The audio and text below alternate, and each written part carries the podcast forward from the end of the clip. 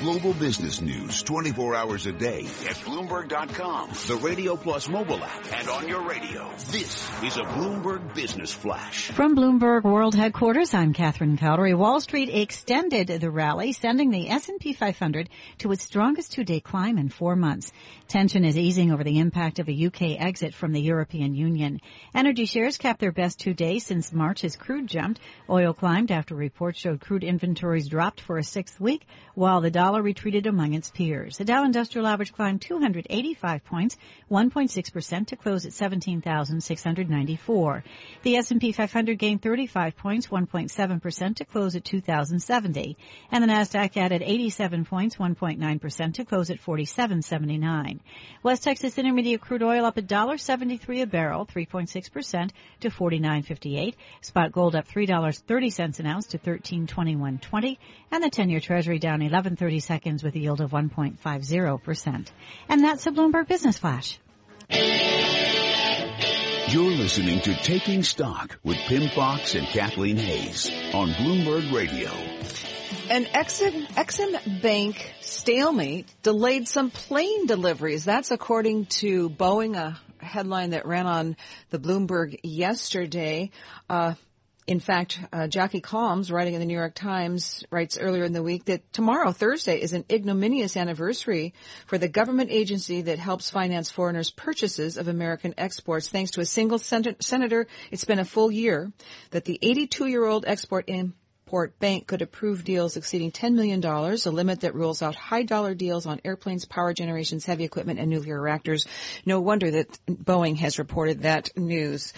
Now let's introduce a man who is the head of the Exim Bank and is here to talk to us about what's going on and what it means for exports from the United States. Fred Hochberg, chairman and president of the Export Import Bank of the United States, joining me in studio. Thank you for coming in. Thanks for having me. So first of all, remind people what the Exim Bank is. It's not quite 100 years old, but it's uh, been around for a while. It's been around for a while. The Export Import Bank of the United States is a, a trade bank for the United States. We've had it since 1932. FDR started it in the understanding that to create more jobs, we need to do more exporting, and there are risks and both real and imagined from exporting. So the Exim Bank was created to support U.S. jobs when we sell goods overseas, level the playing field with foreign competitors, and fill in market gaps in, in, emerging economies, places like that. Now, um, I think over the years, people who think the Exim Bank isn't worth it, isn't needed, maybe I should say, is that this is a globalized world. Small, even small and medium businesses are exporting much more than they used to, not just the big ones. But uh, as you get ready to release your competitiveness report summary for 2015, you have some some factoids that I think paint a somewhat different picture. You say, for example, that uh, export credit agencies are much more important now in finding, financing exports for large pro- projects in uh, emerging markets and that foreign ECAs are getting a lot more aggressive on behalf of their exporters. And I guess that's your argument for why the U.S. should too? Well, right now, you know, when we look at global growth, global growth is slowing. Uh, one of the key drivers of growth around the world, not just the United States, but is exports. Uh, you see monetary policy has somewhat run its course. It's hard to do fiscal stimulus, not just in the U.S., but elsewhere. So more and more countries are turning to exports to drive their economy and drive job growth and hence it's far more competitive and much tougher and much more competitive environment for U.S. companies competing. You say there, there are 85 export credit agencies in 67 countries around the world, and yet uh, in last year, more than 70% of medium and long-term export credit support fell outside the OECD arrangement. Sure. Let me briefly say the OECD, the Organization for Economic Cooperation and Development, sets sort of rules of the road. It's a transparent system that says if a government follows those rules – it is uh, allowed under the WTO, the World Trade Organization. And for many years, that governed how governments supported their exporters. But with the rise of China and the rise of some other Asian countries, but particularly China, um, they fall outside of the rules. And that makes it much more competitive for U.S. companies to try and compete so we get our fair share. China, as you point out, uh, responsible for 10 times more export financing than the U.S., up from eight times last year. And of course, you know, China has taken advantage of so many aspects of world trade and trade with the U.S., helped hollow out our manufacturing, you know, uh, so I guess that would be another reason why you say that we got to step up and do something and you need more support. Well, You know, a little over a dozen year, years ago, Kathleen, we were the largest single export in the entire world. We are number two today, number two to China. I believe there's no reason looking at American innovation and products and quality, we can't be number one again. But companies need the tools. Exim Bank is one of those tools. We can't rely on trade sanctions alone to drive our economy. So why does uh, U.S. Senator Richard Shelby, Republican from Alabama, once a bank supporter, uh, block the renewal of the the regulations, the go ahead that you need to move ahead, and it's been almost a year that you've had to pull back? Well, probably should ask Chairman Shelby that directly. I would say that um, let's remember, two thirds of the Senate voted for Exim Bank.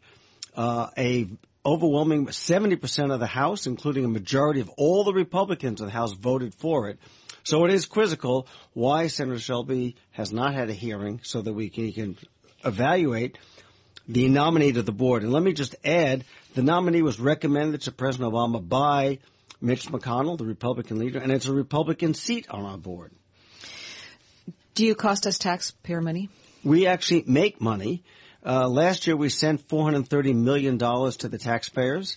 Uh, and since President Obama was elected, it's north of $2 billion we have sent to the taxpayers. Essentially, that's the profit we make. And that, even the Wall Street Journal refers to it as that's the profit we make that we send to the Treasury. So, uh, what is your message to Senator Shelby? What is your message to the American people who, I, I don't know what, what American people can do about this except uh, maybe the, uh, the citizens of uh, Richard Shelby's state and voting him out of office. He's a very powerful senator. That doesn't look likely to happen anytime soon. Well, the key thing is we're talking about U.S. jobs. And last year we supported 109,000 jobs. Uh, that number is down this year. Less than we're doing less than half the business of a year ago.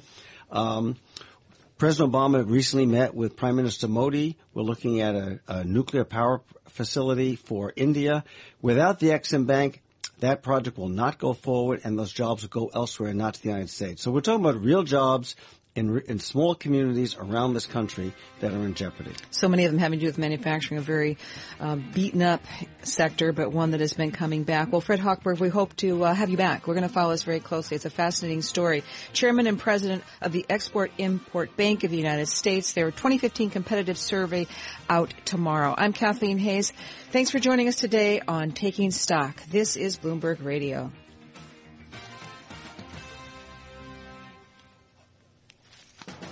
Coming up, Bloomberg Law, a look at the pressing legal issues of the day, how they affect businesses, consumers, and elected officials. This is Bloomberg Radio.